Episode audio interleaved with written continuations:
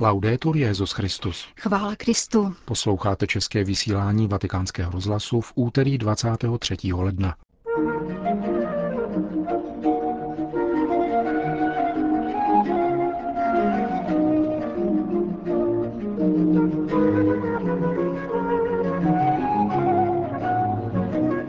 Papež František jmenoval nového pomocného biskupa Pražské arcidiecéze. A seznámíme vás s tiskovou konferencí Petrova nástupce při zpáteční cestě z Peru. Hezký poslech přejí Jana Gruberová a Milan Glázer.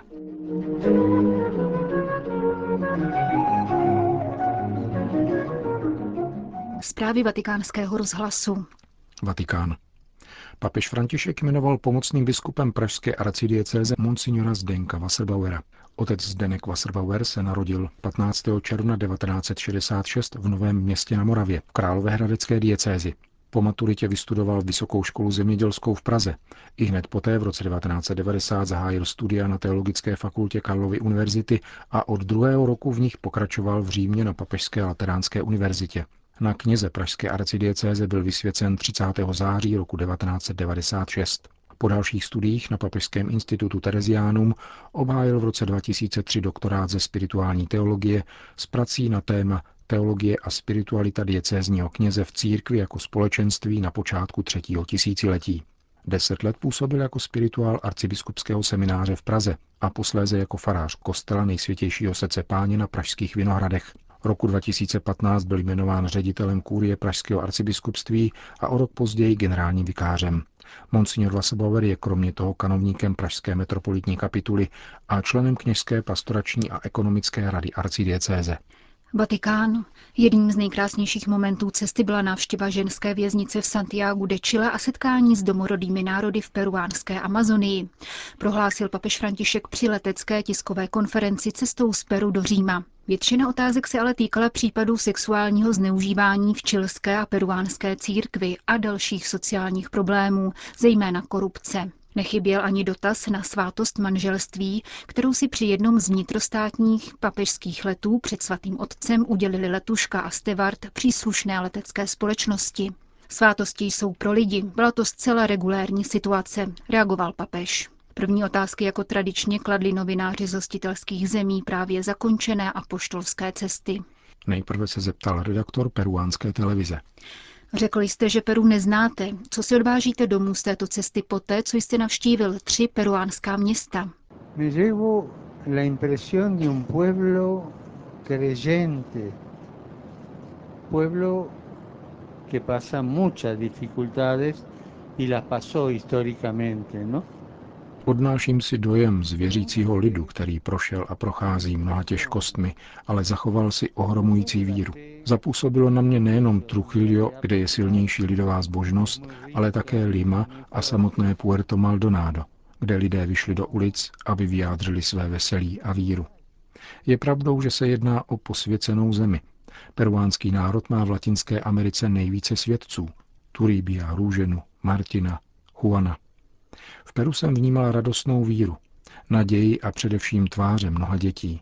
Znovu jsem prožil ty výjevy, které se odehrávaly na Filipínách nebo v Kolumbii, kdy otcové a matky zdvíhají děti před projíždějícím papežem. To vypovídá o budoucnosti a naději. Los. Skorumpovaná peruánská politická třída ale lid okradla. Platí to také pro některé členy církve, jako v případě Apoštolského institutu Združení křesťanského života. Jehož zakladatel je kromě korupce obviněn také ze sexuálního zneužívání. Existuje korupce v církvi? Ptal se korespondent listu La Republika. Algunos, no todos. En Latinoamérica hay muchos focos de corrupción. Korupce existuje také v některých evropských zemích. V Latinské Americe najdeme hodně případů. Dnes se mluví o kauze Odebrecht, ale řekl bych, že původem korupce je prvotní hřích. Napsal jsem krátkou úvahu, skaženost a hřích, ze které vyplývá následující poselství. Hříšníci ano, skažení ne. Nemám strach ze hříchu, níbrž obávám se korupce, která hýčká a ničí duši i tělo. Skorumpovaný, skažený člověk si je natolik jistý sám sebou, že se už nedokáže vrátit zpět. jako by se propadal do bažiny. Korupce skutečně žene člověka do záhuby. Majitel firmy, který svým dělníkům platí polovinu mzdy, je skažený. Paní domu, která je přesvědčena, že může špatně jednat s domácí pomocnicí nebo ji řádně neplatit, je skažená. Jednou jsem mluvil s asi 30-letým podnikatelem, který nakládal s domácími zaměstnanci velice nešlechetně, jako s otroky. Řekl jsem mu, že tím řeší. On ale odpověděl, že nelze srovnávat jeho a onen personál, který je přece od toho. Přesně to je myšlení lidí, kteří sexuálně zneužívají druhé nebo je využívají k otrocké práci. Všichni jsou skažení. Také v dějinách církve vždy existovali skorumpovaní lidé. V případě zmíněného laického združení se začínalo s člověkem, který se jevil velice cnostně a po jehož smrti se zjistilo, že vedl dvojí život. Zakladatel byl obžalován nejenom ze sexuálního zneužívání, níbrž také z manipulace svědomím. Proces došel ke svatému stolci a padl v něm rozsudek. Dnes žije sám za asistence jedné osoby. Prohlašuje, že je nevinný a odvolal se k apoštolské signatuře, což je nejvyšší tribunál. Odvolací řízení dál běží a proces byl příležitostí k tomu, aby některé oběti zahájily civilní a církevní procesy. Vyšetřování státní justicí, které se v případech zneužití vždy vyplatí, je právem. O dotyčném zakladateli hnutí vyšlo najevo lecos nepříznivého. A proto jsem poslal vizitátora kardinála Tobina z Newarku, který postupně odhaluje také ekonomické nejasnosti. Na základě zkoumání byla doporučena nucená zpráva dotyčného apoštolského institutu. Je to podobný případ jako s legionáři kristovými, který už byl vyřešen. Papež Benedikt nic takového netoleroval a já jsem se od něj naučil, že to také nebudu tolerovat. Benedicto no toleraba esas cosas. Y yo aprendí de él a no tolerarlas también. V první čilské promluvě jste rozhodně odsoudil sexuální zneužívání v církvi. Mluvil jste o hanbě a o tom, že dobře chápete bolest obětí. V případě biskupa Juana Barose, biskupa čilské diecéze Osorno, jste ale oběti obvinil ze lži. Proč nevěříte obětem, ale věříte Barosovi? Ptal se dopisovatel čilského deníku. Ustedes saben que empezó Papa Benedicto con tolerancia cero, V případech sexuálního zneužívání pokračuji v nulové toleranci, kterou zahájil Benedikt XVI. Za pět let jsem nepodepsal ani jednu žádost o milost. Když je kněz, který se dopustil sexuálního zneužití, zbaven duchovního stavu, jedná se o definitivní rozsudek, proti kterému se ovšem může odvolat. Pokud také odvolací řízení potvrdí vinu, může se obrátit k papeži se žádostí o milost. Za posledních pět let jsem takových žádostí obdržel asi 25, ale ani jedné jsem nevyhověl. Případ biskupa Juana Barosa jsem si dal prověřit a není zjevné, že by se provinil. Nepřišla za mnou žádná jeho oběť, nikdo se nedostavil. Kdyby nějaké byly, i hned bych je vyslechl. Pokud zde není nic zjevného, abych mohl změnit postoj, musím uplatnit základní právní princip. Bez důkazů není lettera devo spiegarla, perché anche è una lettera a favore della prudenza come è stato gestito. V souvislosti s případem biskupa Baróze musím vysvětlit svůj dopis, který byl v těchto dnech otištěn a vyzývá k obezřetnosti. Týká se zhruba ročního období po vypuknutí skandálu čilského kněze Karadýma, odsouzeného za sexuální zneužívání, jehož byl Baros sekretářem. Poté se začalo zvažovat, jaké kněze Karadýma sformoval, zda byli zneužiti, anebo se také dopustili zneužívání. V Chile jsou čtyři biskupové, které Karadima formoval, když byli v semináři.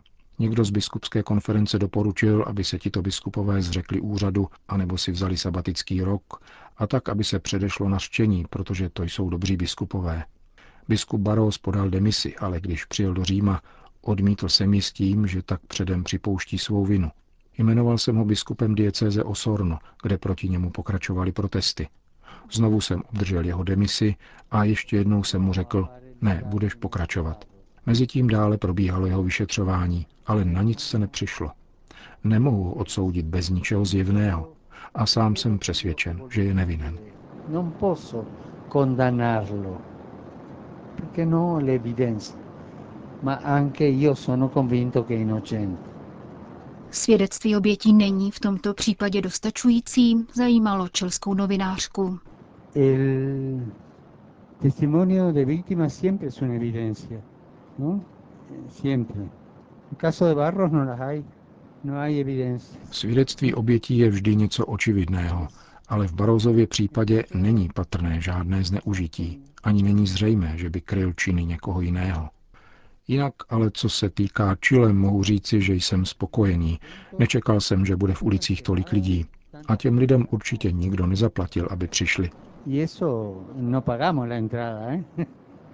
Kardinál Sean O'Malley, bostonský arcibiskup a předseda Vatikánské komise pro ochranu nezletilých, vydal prohlášení o vaší obhajobě arcibiskupa Barose. Když jste mluvil o biskupově nepravdivém očerňování, bylo to pro oběti sexuálního zneužívání údajně zdrojem bolesti, protože tak vnímají, že jsou opuštěny a zdiskreditovány, píše kardinál O'Malley. Mandát Vatikánské komise pro ochranu nezletilých už vypršel. Bude jmenování jejich členů prioritní? Eh, Cardinal Mali, io ho visto la, la dichiarazione del Cardinal Mali, anche ha detto il Papa sempre ha difeso questo, il Papa tolleranza zero. il- Kardinál O'Malley také řekl, že papež vždy hájil oběti a zastával nulovou toleranci. Svým prohlášením mi dal najevo, že jsem použil nešťastného výrazu. Užil jsem slova lež, abych označil někoho, kdo něco houževnatě tvrdí bez zjevných důkazů. Pokud řeknu, že jste něco ukradla, ale vy jste ve skutečnosti nic neukradla, očernují vás. To musí být jasno. Kardinálovo prohlášení bylo správné a poděkoval jsem mu za ně. Mluvil o bolesti obětí všeobecně. Co se týče komise, byla jmenována na tři roky. Její mandát vypršel a sama komise rozhodla, že obnoví mandát jedné části svých členů a další členové budou nově jmenováni. Minulé úterý vyšel jmený seznam definitivního složení komise a nyní nastupuje běžné kuriální řízení. Je nutné vyjasnit některé okolnosti, je nutné vyjasnit některé okolnosti o nových členech, prostudovat jejich životopis. Vyžádá si to čas, který je běžný také u jiných jmenování. I tempi sono i tempi normali de, di una nomina del genere. Má otázka se týká udělení svátosti manželství na palubě letadla, ptala se španělská novinářka. Co byste řekl farářům, když za nimi nyní snoubenci přijdou s tím, že chtějí mít svatbu třeba na pláži, v parku, na lodi nebo v letadle? Uno di voi mi ha detto che io sono matto per aver fare queste cose. hm? Někdo z vás mi řekl, že jsem blázen, když se do něčeho takového pouštím. Bylo to ale jednoduché. Onen pán, ženich, pracoval také při předchozím letu. Paní tam nebyla. Dali jsme se do řeči a pak jsem si všiml, že tak trochu sonduje. Mluvili jsme o životě, co si o něm myslím, o životě rodiny a podobně. Pěkně jsme si popovídali. Den na to pracovali oba. A když jsme se spolu fotili, vyprávěli mi svůj příběh. Vzali se na úřadě a připravovali církevní svatbu, ale den před ní se zřítil při zemětřesení kostel, takže ze sňatku nic nebylo. Stalo se to asi před osmi lety při zemětřesení v roce 2010. Pak šel život dál, přišla první dcera, pak druhá a svatbu neustále odkládali, i když si ji v srdci přáli. Trochu jsem je podrobil výslechu a jejich odpovědi byly jasné. Ano, je to na celý život. Ptal jsem se, jestli si to ještě pamatují z katechismu, ale řekli mi, že tehdy prošli kurzem předmanželské přípravy. Jak jsem tedy usoudil, byli připraveni dobře. A to také můžeme vzkázat farářům. Požádali mne o svátost a svátosti jsou pro lidi. Všechny okolnosti byly jasné. Proč tedy odkládat na zítřek to, co můžeš udělat dnes, tím spíš, že zítřek by znamenal dalších 8-10 let? To je má odpověď. Posoudil jsem jejich přípravu, věděli, co dělají. Každý z nich se navíc připravil před pánem ve svátosti smíření. A pak jsem je oddal. Někdo mi řekl, že prý už měli předem v úmyslu požádat mne o svatbu v letadle. Nevím ale, co je na tom pravdy. Farářům můžete říci, že to byla zcela regulérní situace. Ma dire ai parroci che erano in situazioni irregolari. Řekl papež František novinářům při letecké tiskové konferenci cestou z Limy do Říma.